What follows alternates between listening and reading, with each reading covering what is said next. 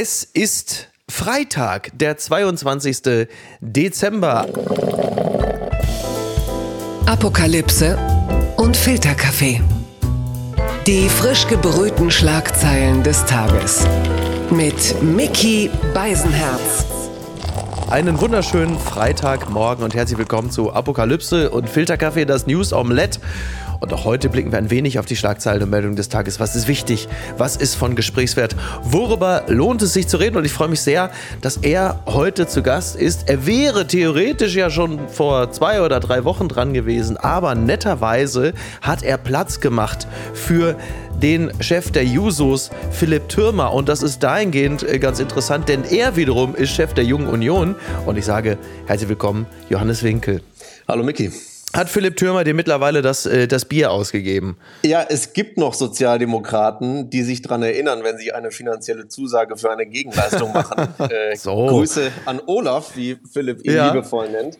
Nee, aber ja. im, äh, Spaß beiseite. Ähm, Philipp hat mir das versprochene Bier ausgegeben. Es waren sogar äh, mehrere und es war ein sehr interessanter Austausch. Ähm, ja. Der Inhalt bleibt natürlich verschwiegen wie vereinbart. Aber interessant im Sinne von interessant so äh, freundschaftlich zugewandt oder interessant im Sinne von äh, ich habe mich gestern mit einem äh, Serientäter unterhalten. So interessant. Da, interessant ist ja vieldeutig. Eine Ziege mit drei Köpfen ist auch interessant, aber nicht unbedingt schön.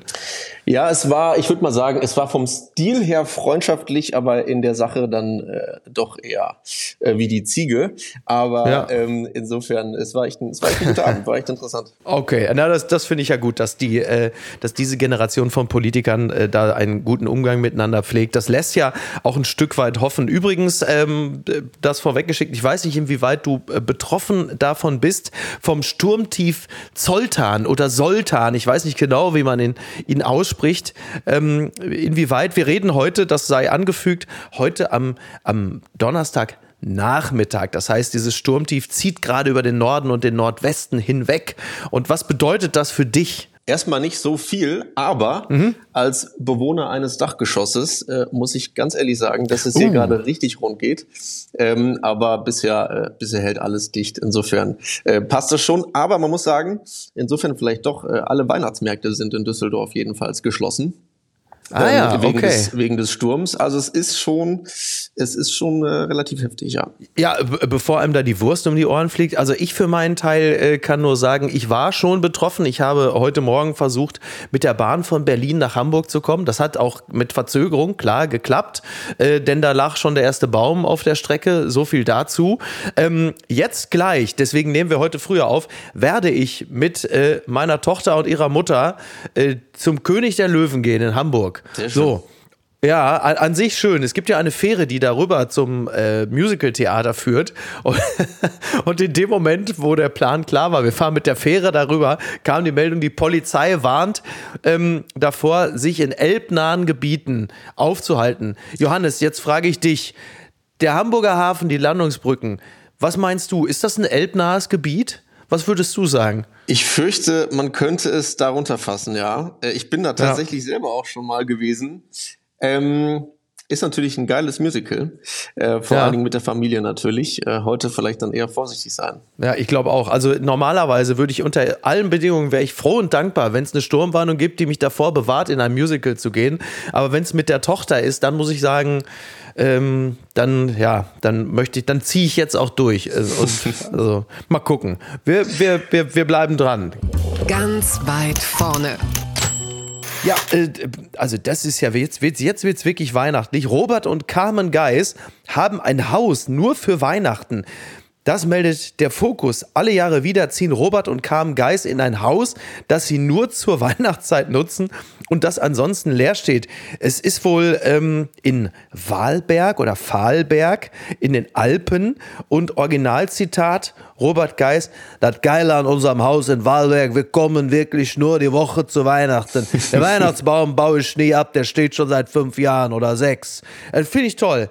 Also die Geistes, das, das ist doch mal, das ist doch mal ein weihnachtlicher Geist, dass man, oder? Also toll. Absolut. Ich komme auch bei den oder? Geistens ehrlicherweise, ich komme einfach nicht drauf klar, wie man die eigene Dekadenz und Dreistigkeit so schamlos zeigen kann. Also ich finde irgendwie, ja. Robert Geis ist für mich so, so gefühlt der Wolfgang Kubicki des Trash-TV. Ähm, Schön. Würde mich, ja, auch nicht wundern, würde mich übrigens auch nicht wundern, wenn äh, Wolfgang Kubicki eingeladen ist. Ich glaube, Kubicki ist mittlerweile reicher als äh, Robert Geis. Ja, das kann natürlich sein. Ich habe jetzt irgendwo gelesen, dass er auf Mallorca bei so einer Art äh, Incentive-Reise für, für Superreiche gesprochen hat, äh, finde ich auch, ja. finde ich auch. Jetzt musst du aber aufpassen, super. Johannes. Jetzt musst du aufpassen, denn diese Reise hat er nicht alleine gemacht, sondern Julia Klöckner. Deine Partei, äh, ich wollte jetzt Genossin sagen, das passt ja nicht ganz zu, den, nicht ganz. zu den Unionsleuten.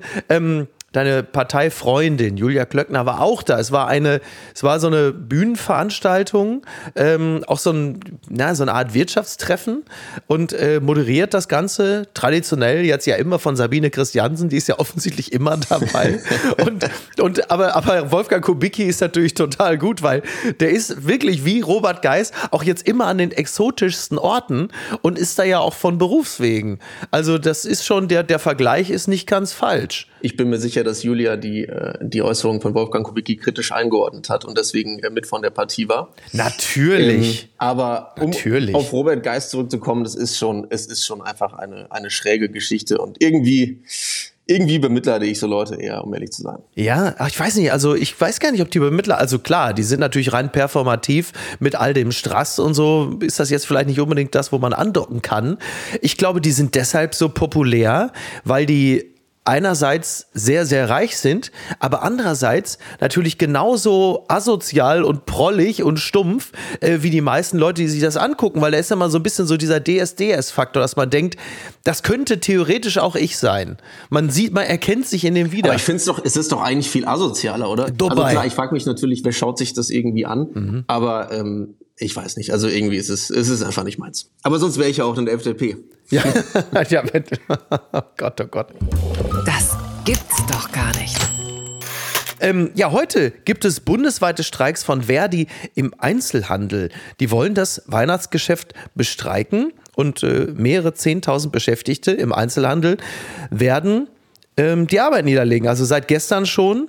Und äh, sie fordern 2,50 Euro mehr Stundenlohn in den seit Monaten laufenden Tarifgesprächen. Lehnten dies die Handelsverbände in den Tarifregionen aber ab. Also das äh, mag jetzt für einige ein echtes Problem sein, denn wir alle wissen, jetzt ist es Freitag, zwei Tage noch bis Heiligabend.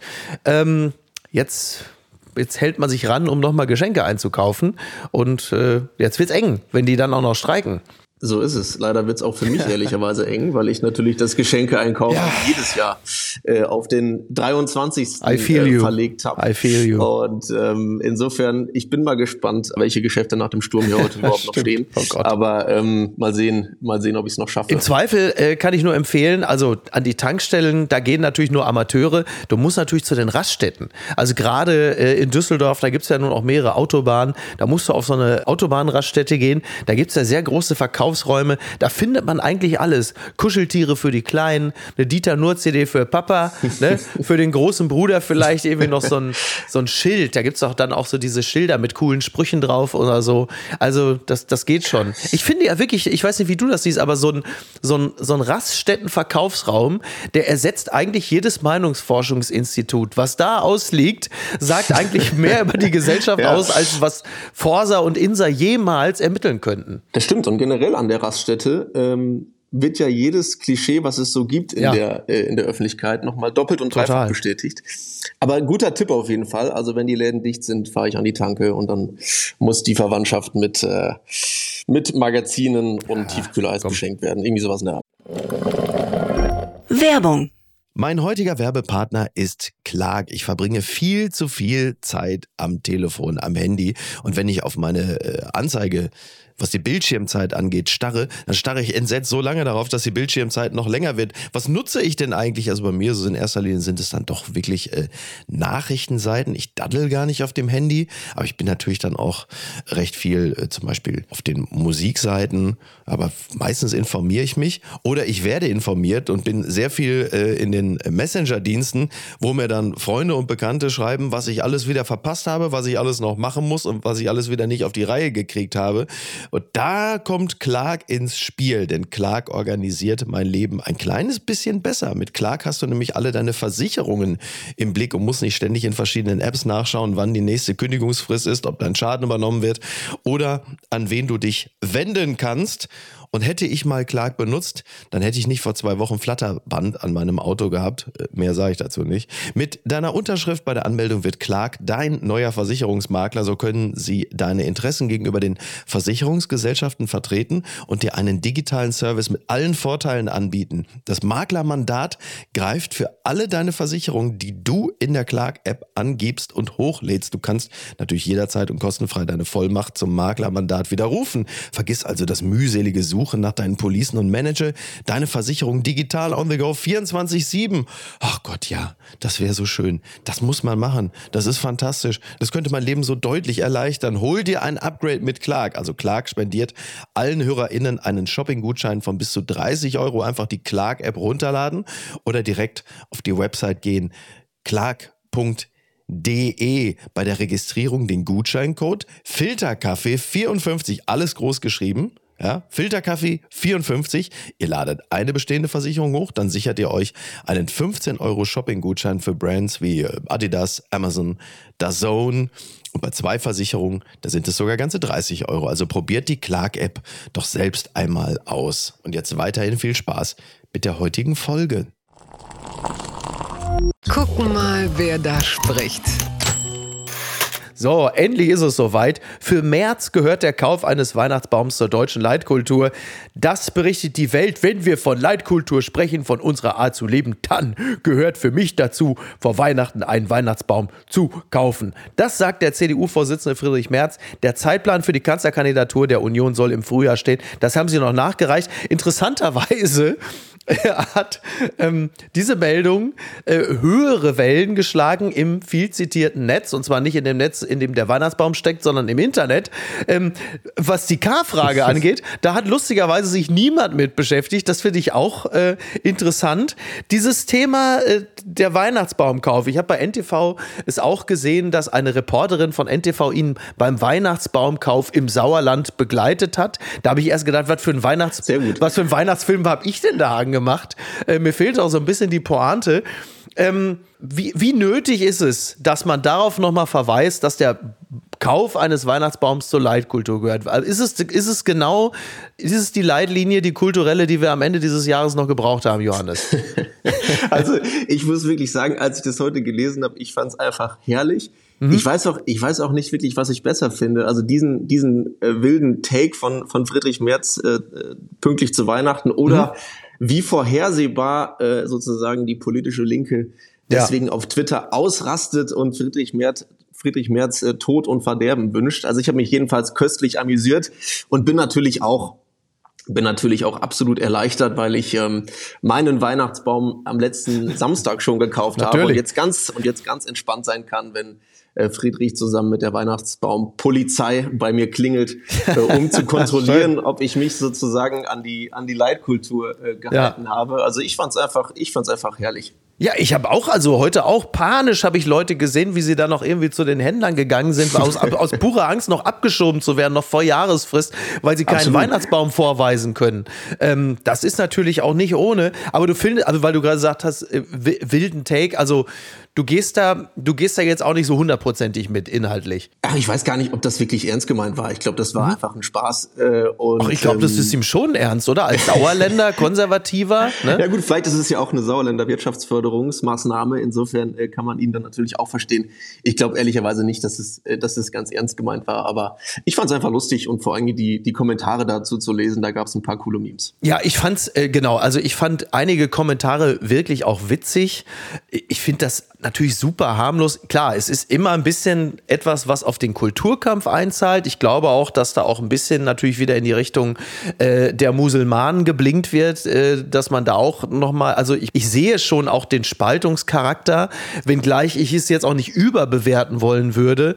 Aber da waren natürlich auch einige Spezialisten und Spezialistinnen bei Twitter dabei, wo ich schon wieder das Gefühl hatte, so nach dem Motto, irgendwie nach dem Satz, äh, warum Friedrich Merz ein Fall für den Verfassungsschutz ist, äh, genau, ein Thread, ja. eins von sieben 28, wo denkt, ja Leute, jetzt beruhigt euch mal wieder. Also klügere Leute haben geschrieben, man muss auch nicht über jedes Stöckchen springen und selbst wenn da eine Kerze und ein paar Zweige dran sind, also ich, ja. so ist es ja auch. So, so ist es auch und außerdem ähm, war ich gestern beim Perser-Essen gestern Abend und die hatten ja. gefühlt mehr Weihnachtsbäume als in jeder in jeder deutschen Kneipe. Ja. Äh, insofern ist das, glaube ich, tatsächlich äh, als als große kulturelle Verbindung äh, mhm. gemeint und so so, ähm, bin, so schätze ich das ein. Ich bin in Berlin an einem Thai-Restaurant vorbeigegangen, da stand auch ein Baum im Schaufenster und der hat aber so dermaßen wild, der war so bunt und hat so wild geblinkt, dass ich Angst hatte, ich kriege einen epileptischen Anfall. Also ja. das ist dann auch nicht so ganz ohne. Aber nochmal kurz zur K-Frage zurück, wo wir gerade dabei sind. Er selber. Endlich wird mir ja, die K-Fragen Ja, gestellt, eben, ja. ja, du, also bitte, gibt nicht wenige, die sagen würden, vielleicht muss es gleich der Winkel machen, bevor der März rankommt.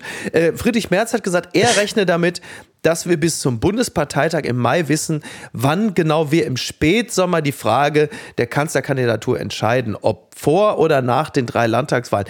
Das ist ja nun nicht ganz unerheblich, denn zur Stunde weiß man ja wirklich nicht, wie diese Landtagswahlen im Osten laufen werden. Will sagen, der Kanzlerkandidat der Union, wenn man ihn vorher verkündet, da kann das entweder bedeuten, dass der unglaublich gestärkt ist, weil diese drei Landtagswahlen so bombig gelaufen sind. Es kann aber natürlich auch so ein bisschen der, der Schulzeffekt einsetzen, dass du über diese drei Landtagswahlen im Osten, die dann äh, für die AfD vor allen Dingen gut laufen, dass man da dann schon massiv beschädigt ist. Also worauf wird sich Merz einlassen? Ja, gute Frage. Also ja. mir ist vor allen Dingen wichtig, dass, dass, die, dass die Partei eingebunden wird, also dass es nicht im wahrsten Sinne des Wortes abgefrühstückt mhm. Äh, wird, das Thema wie bei vergangenen ja. Kanzlerkandidaturen.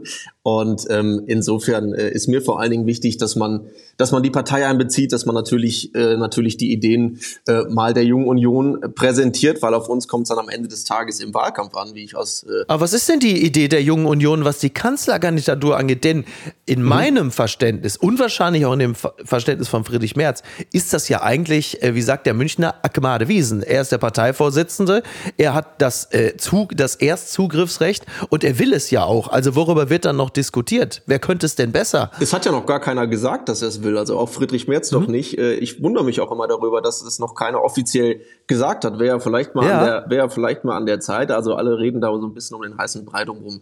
Wäre ja ganz schön, wenn man vielleicht über die Feiertage den Mut fasst und dann zu sagen, mhm. jawohl, ich mach's jetzt und dann können ja. wir ja auch endlich mal reden, ansonsten ist es ja alles nur hypothetisch. Also wer soll's denn sagen? Daniel Günther oder äh, Henrik Wüst? Ja, jeder und jede, der oder die es sich zutraut, würde ich sagen. Und, ja, aber wer ähm, wäre denn der Beste oder die Beste? ja, das kann ich ja erst dann bewerten, wenn es überhaupt eine Auswahl gibt. Insofern kann mhm. ich ja nur jeden ermutigen, äh, da mal den Hut in den Ring zu werfen und dann bin ich sehr gespannt, mit welchen Ideen äh, dann die Kandidaten um die Ecke kommen. Vorher, ehrlich gesagt, ist das alles ein bisschen mühsam. Warum wäre Friedrich Merz kein guter Bundeskanzler, also wenn ich mir mal anschaue, wie er gestern äh, im Elysée von Emmanuel Macron empfangen wurde, äh, dann muss ich sagen, wäre er ein guter Bundeskanzler. Ähm, ich finde, das hat er, hat er sehr gut gemacht. Ähm, wahrscheinlich, vielleicht war es ja auch eine Rache von Macron an Scholz, dass er den deutschen Oppositionsführer da so opulent einlädt, vielleicht ja auch mhm. eine Rache für die für die Fischbrötchen, äh, die sich da, oh Gott, äh, die er sich da reindrücken musste. Ja. Ähm, also insofern äh, fand ich hat er das hatte ich das hat er das sehr gut gemacht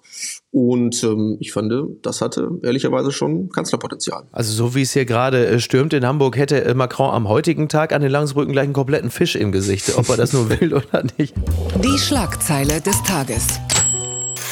Äh, das müssen wir der guten Ordnung halber nachreichen. Angreifer erschießt zehn Menschen in Prag. Das ist äh, die Meldung, die man heute überall lesen kann. Äh, an der Universität in Prag. Da hat ein Angreifer zehn Menschen erschossen, Dutzende verletzt. Er selber ist ebenfalls tot. Ähm, das müssen wir natürlich melden. Ich muss aber an dieser Stelle auch sagen, ich habe so unfassbar die Schnauze voll von solchen Meldungen.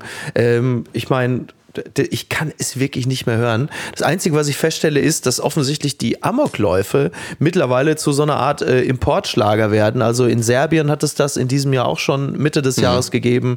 Äh, jetzt äh, in, in Prag. Also diese diese Art der Auseinandersetzung gibt es auf dem europäischen Kontinent, zumindest für mich, spürbar häufiger, als das früher der Fall gewesen ist. Ja, das stimmt. Ähm, wir haben natürlich jetzt noch gar keine Informationen vorlegen, was für einen Hintergrund mhm. das hat. Deswegen ist wäre das jetzt tatsächlich auch Spekulation, aber es ist natürlich, ähm, ja, es ist natürlich leider mal wieder äh, sehr, sehr schockierend. Morgen vielleicht schon der Skandal des Tages.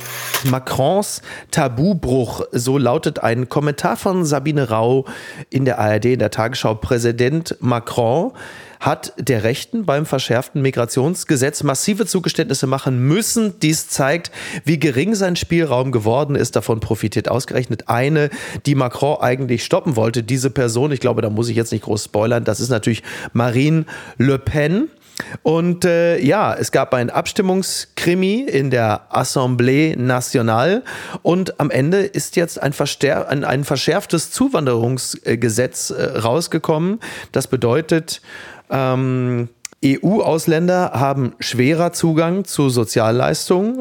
Äh, es wird kein erleichtertes Bleiberecht für arbeitende Migranten geben und der Familiennachzug wird erschwert. Das Ziel ist es, Migranten möglichst davon abzuschrecken, nach Frankreich zu kommen.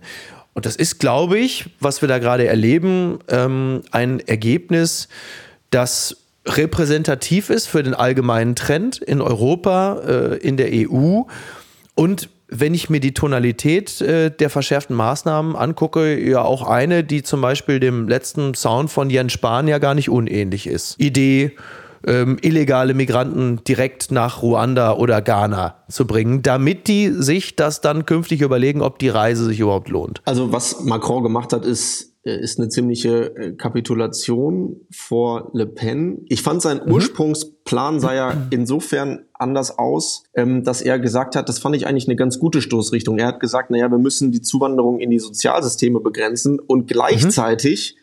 aber die Zuwanderung in den Arbeitsmarkt fördern. So, ja. das ist ja auch, was ich mir äh, wünsche für die deutsche Politik, was ich mir auch wünsche fürs CDU-Grundsatzprogramm, dass wir auf der einen Seite sagen, ja klar, wir sind ein Einwanderungsland, aber wir müssen mhm. schon die, die Migration eben steuern. Und das, was wir wollen und was wir eben auch brauchen unter dem demografischen Gesichtspunkt, gerade in Deutschland, ist eben eine Einwanderung in den Arbeitsmarkt. So. Mhm. Und ähm, diesen Aspekt hat Macron völlig weggelassen auf Drängen von äh, Le Pen und hat deswegen schon kapituliert an der Stelle, muss man sagen. Ähm, aber ich finde, er hat momentan sowieso einen schweren Stand, weil eine andere Sache, wo er auch kapituliert hat, was ich auch total heftig fand, ist, dass er ja, ich weiß nicht, ob du dich dran erinnerst, dass er an der Demonstration in Paris gegen Antisemitismus oh ja. nicht oh ja. teilgenommen mhm. hat.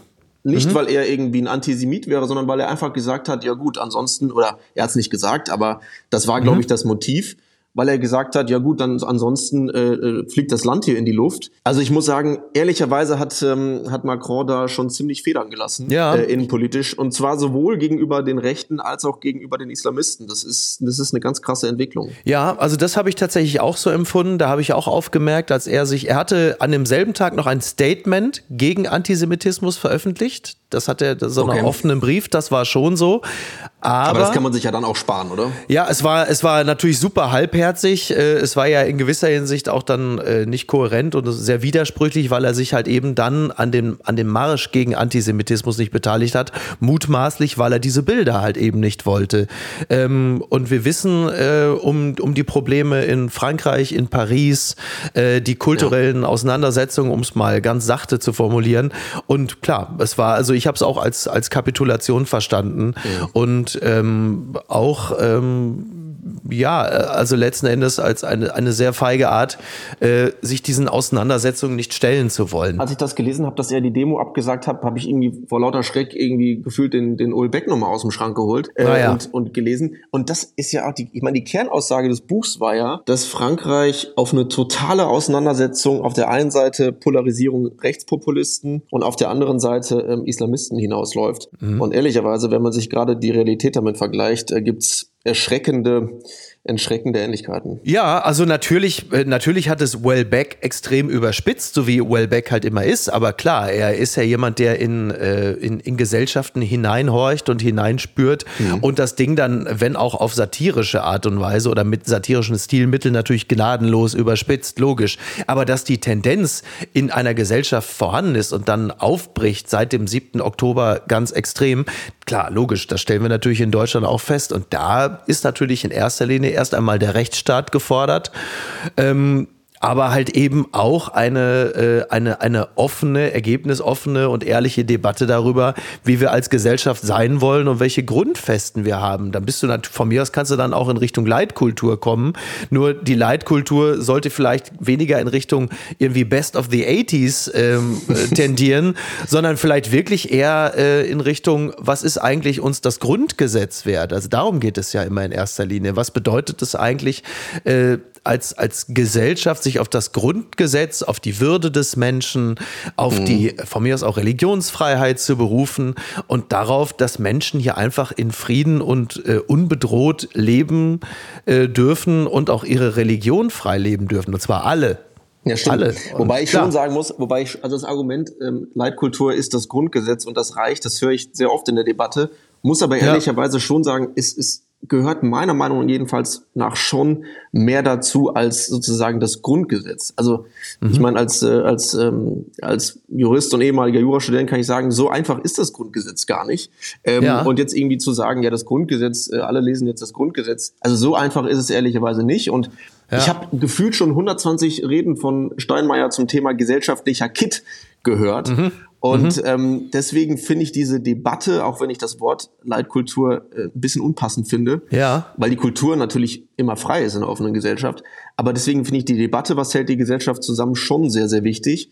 Und ich finde, da gehört ehrlicherweise auch mehr dazu als, äh, als nur ähm, der Rechtstext des Grundgesetzes. Ja, da, da, da stimme ich dir zu, aber es gibt natürlich dann auch eine Form von Semantik, die man sich dann vielleicht auch wirklich sparen kann. Also in dem Grundsatzprogramm zu sagen, Muslime, äh, die unsere Werte akzeptieren, ähm, sind hier willkommen, das, das also das impliziert ja nun mal, dass das einfach pauschal nicht der Fall ist innerhalb dieser Religionsgemeinschaft. Und das stößt natürlich Millionen vor den Kopf. Wir wissen natürlich alle, wo das herkommt und worauf das fußt und worauf das abzielt. Aber es hätte natürlich auch gereicht, einfach zu sagen, jeder, der hierher kommt und unsere Werte, was auch immer unsere Werte sind, teilt, ist willkommen. Da dann nochmal zu unterscheiden, äh, das ist natürlich, da muss man sagen, das ist dann deutlich anstößiger als der Weihnachtsbaumkauf auf. ja, wobei man natürlich schon sagt, ich gebe dir grundsätzlich recht, natürlich muss man trotzdem sagen, dass die sozusagen, dass die gesellschaftliche Auseinandersetzung und da sind wir wieder beim Beispiel, beim Beispiel Frankreich mit dem radikalen Islam schon eine andere ist mhm. als äh, von Zuwanderungen, die aus anderen Kultur- Klar. und Religionskreisen kommen. Deswegen ähm, muss man es schon, muss man auch den Vorwurf ein bisschen relativieren. Ähm, aber trotzdem, was insgesamt, glaube ich, wichtig ist, das gilt für Frankreich, aber es gilt insbesondere für Deutschland, was wir sozusagen oder was ich auch in der CDU versuche zu beeinflussen, ist schon zu sagen, ähm, wir müssen schon ein Einwohnungsland und ein offenes Land einfach auch bleiben für Leute, die hier arbeiten wollen. So, das, also da brauchen wir eben in dem Bereich jedenfalls mehr Zuwanderung. Und ähm, im anderen Bereich, wie wir es momentan sehen, ähm, die Flucht dann direkt mhm. in die Sozialsysteme, da eine deutliche Reduzierung und Steuerung. Mhm. Ja, das ist wahr. Also das ist zumindest dahingehend wahr, als wir, ähm, als es einfach einen Gutteil der Bevölkerung gibt, die das gerne, also die es gut und richtig finden, dass es Kontrolle gibt. Also wer hat was gegen Kontrolle? Klar. Da gibt es ja nichts einzuwenden. Nichtsdestotrotz, wir reden ja auch über Weihnachten. Es gibt natürlich dann auch das christliche Gebot zu helfen. Ähm, das ist ja nicht nichts. Also wenn man sich mit Karl Josef Laumann unterhalten würde, mhm. für den gilt das noch was. Auch ein Satz wie, das ist kein Christ, das ist für den eine ernsthafte Beleidigung. Also ich verstehe natürlich, dass wir in erster Linie ein Interesse daran haben, Migration in den Arbeitsmarkt zu haben. Aber es gibt halt eben natürlich auch das, das christliche Gebot des Helfens. Äh, das, das geht natürlich ein bisschen über unsere Bedürfnisse, was den Arbeitsmarkt angeht, hinaus. Ja. das, das vor allen Dingen zu entbürokratisieren und besser zu strukturieren, das ist natürlich auch eine der Aufgaben, bevor man nur sagt, äh, die müssen sofort im Flieger nach Ruanda und wir müssen die abschrecken, dass sie ja nicht kommen. Das allein kann ja auch nicht der Sound sein. Ja, das stimmt, aber ich will auch da mal eine Frage stellen. Wem helfen wir eigentlich gerade? Also es sind ja gerade mhm. nicht diejenigen, die eigentlich unsere Hilfe am drängendsten bedürften und es sind auch nicht diejenigen, die nach dem Ursprungsgedanken, da sind wir beim Grundgesetz, ähm, politisch verfolgt werden, sondern wir haben im Prinzip ja mit dem Versprechen, das wir abgegeben haben, wir nehmen mehr oder weniger jeden auf. Ähm, mit damit haben wir ein Versprechen oder ein Wettrennen ausgelöst, was eben nur die Stärksten gewinnen können. Und das ist, glaube ich, auch, was viele Leute dann ähm, ja zu dem Schluss kommen lässt, ich verstehe das ganze System nicht mehr, wenn ja gerade nicht die Schwächsten, den Schwächsten geholfen wird. Und ich finde, darauf sollten wir uns beim Bereich äh, Asyl wieder konzentrieren, statt einfach pauschal äh, zu sagen, jeder kann kommen und auch im, im Sozialsystem dann in Deutschland direkt Fuß fassen. Entzauberte Scheinriesen. Ja, also äh, heute ist es dann wirklich offiziell. Steffen Baumgart ist nicht mehr Trainer vom FC Köln. Das meldet natürlich in erster Linie der Kölner Express, also direkt bei dir um die Ecke. Und ähm, du bist ja nun mal äh, Düsseldorfer. Inwieweit äh, betrifft dich das dann überhaupt da, was da beim, beim FC in Köln passiert? Ja, nicht so viel. Ähm, hat mich jetzt auch Steffen Baumgart nicht so überrascht, wobei ich fand, mhm. im Grunde genommen passte er vom Typ jedenfalls ganz gut zum FC. Ähm, ich hoffe ähm, äh, nicht, dass jetzt Ähnliches bald über den Trainer meines Vereins, nämlich Borussia Dortmund, in der Zeitung steht. Ähm, ja. Da gibt's ja auch gerade ein bisschen äh, Probleme bei Borussia Dortmund. Mhm. Und ähm, ich hoffe aber, dass ja. wir es, ich hoffe aber, dass wir es in den Griff bekommen. Ja, also ähm, ich bin ja Anhänger des, desselben Vereins wie du. Äh, da ist es jetzt schon so, dass man sich bei Borussia Dortmund da, dafür entschieden hat, mit Terzic weiterzumachen, weil man ihm das zutraut, in der Rückrunde äh, die Kurve zu kriegen und nochmal anzugreifen, was auch immer angreifen bedeutet. Also mehr als Platz 4 wird in dieser Saison wahrscheinlich nicht drin sein. Ähm, ich, das hat man letztes Mal aber auch gesagt. Ja, das gesagt. ist wahr, das ist wahr, aber ich, ich ja, das stimmt. Ich glaube aber, dass das nicht nochmal gelingt. Äh, ich habe auch echt so langsam meine Zweifel, aber gut, sei es drum. Ich mochte äh, Steffen Baumgart schon immer, als er Paderborn-Trainer war stimmt. und habe damals gedacht, ich hätte den eigentlich auch ganz gerne in Dortmund gesehen. Man hatte immer ein bisschen das Gefühl, er sei als Lösung zu klein, weil mhm. Watzke und Co., äh, die sehen sich natürlich immer auf dem Level von Real Madrid und hätten am liebsten natürlich so einen Welttrainer. aber irgendwie so diese Vorstellung, Baumgart mit dieser Leberwurstkappe und dem Polohemd am, also ich, der, der würde natürlich schon auch nach Dortmund passen. Mit diesem, mit diesem äh, Malocha-Appeal. Ist schon nicht so ganz falsch da. Ja. Stimmt, aber ich glaube, der, der Fehler, den, den äh, wir, äh, und jetzt sind wir quasi schon im BVB-Podcast drin, ähm, seit, äh, seit Jahren machen, ist immer jemanden zu suchen, der irgendwie so ähnlich ist wie Jürgen Klopp. Ah ja, oh Gott, ja. Und ich ja. finde das, und ich, ich finde, das mhm. wird den Trainern dann ehrlicherweise auch nicht gerecht. Also wenn ja. die Erwartungshaltung ist, das stimmt. du bist, du bist derjenige, der auf dem Markt ist, der am ähnlichsten von mhm. Jürgen Klopp ist. Mhm. Ich finde, das ist äh, dann auch eine Erwartungshaltung, die schwierig ist. Ja. Ähm, klar, aber momentan sieht's sieht's jetzt nicht so gut aus. Auf der anderen Seite, ich meine, als Gruppenerster äh, die Champions League zu überwintern, da gibt's auch noch schlimmere Schicksale im Sport. Solange es die Champions League noch gibt. Stimmt, oh Gott, ja, Thema Super League. Ja, das, da reden wir beim nächsten Mal drüber. Ich will mich einfach nicht, will mich nicht noch mehr ärgern. Wobei, wo wir jetzt gerade kommen, die Minute nehmen wir uns noch. Es ist am Ende doch, also es, es gibt jetzt, der EuGH hat den Weg freigemacht, dass theoretisch eine Super League möglich wäre äh, in der UEFA. Aber äh, korrigier mich, wenn ich falsch liege.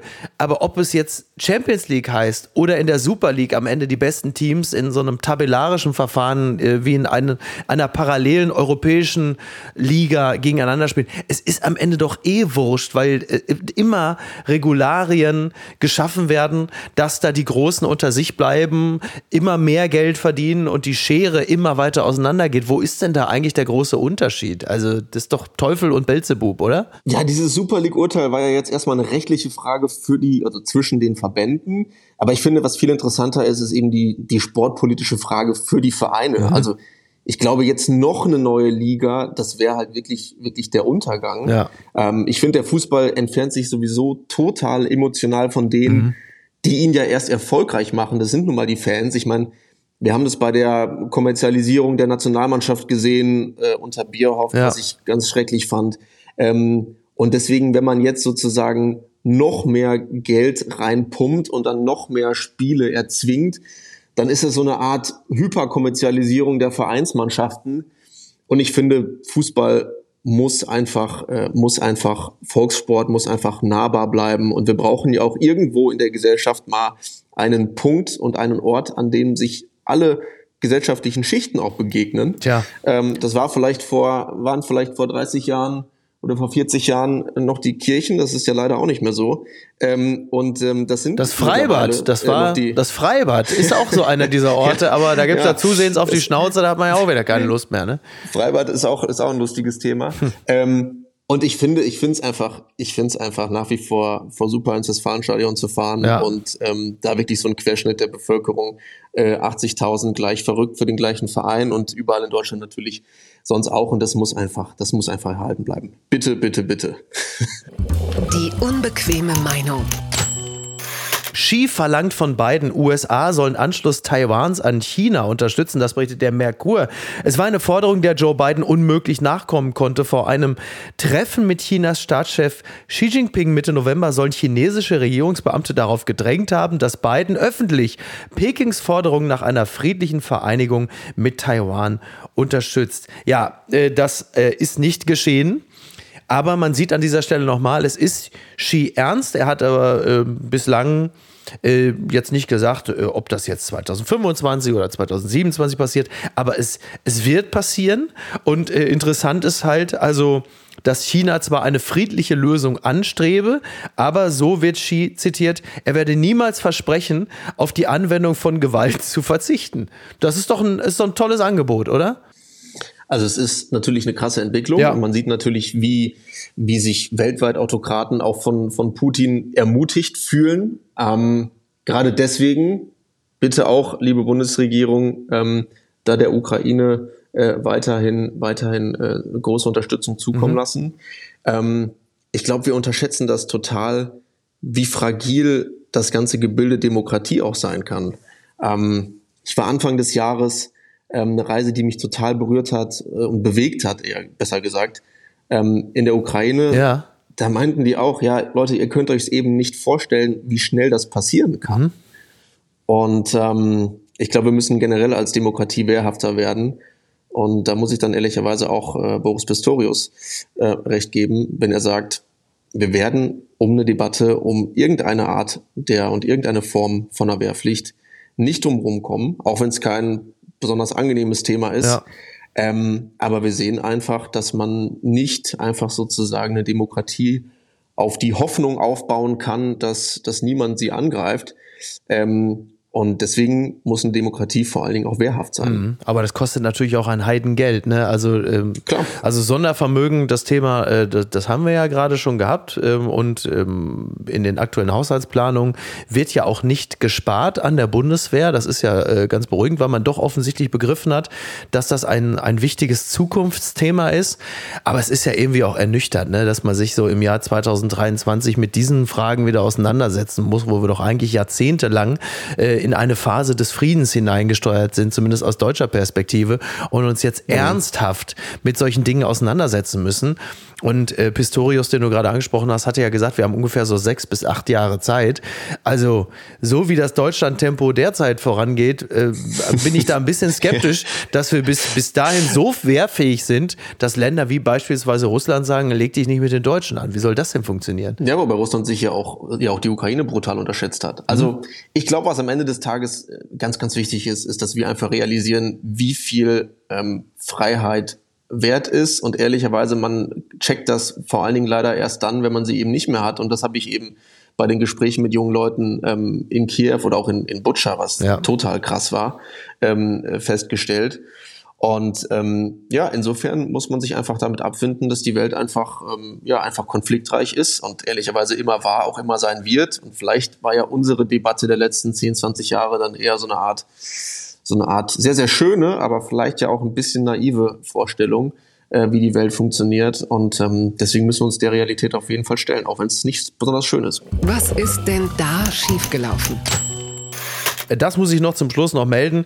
Bei Madonna-Konzert Lapdance geht nach hinten los. Ich zitiere die Bild-Zeitung. Es gab ein Unfallmalheur beim Madonna-Konzert. Der Weihnachtsmann verkraftet einen überraschenden Lapdance nicht. Er fällt vom Hocker. Also ich weiß jetzt nicht, also wie es genau dazu gekommen ist, aber bei einem Madonna-Konzert saß offensichtlich ein Weihnachtsmann auf dem Hocker und äh, der Lapdance, der hat ihn dann also so umgehauen. Das ist also, da, ich weiß nicht, wie dein Parteivorsitzender zu dieser Art des Weihnachtsbrauchs steht. Johannes, das weiß ich wirklich nicht. Das, ja.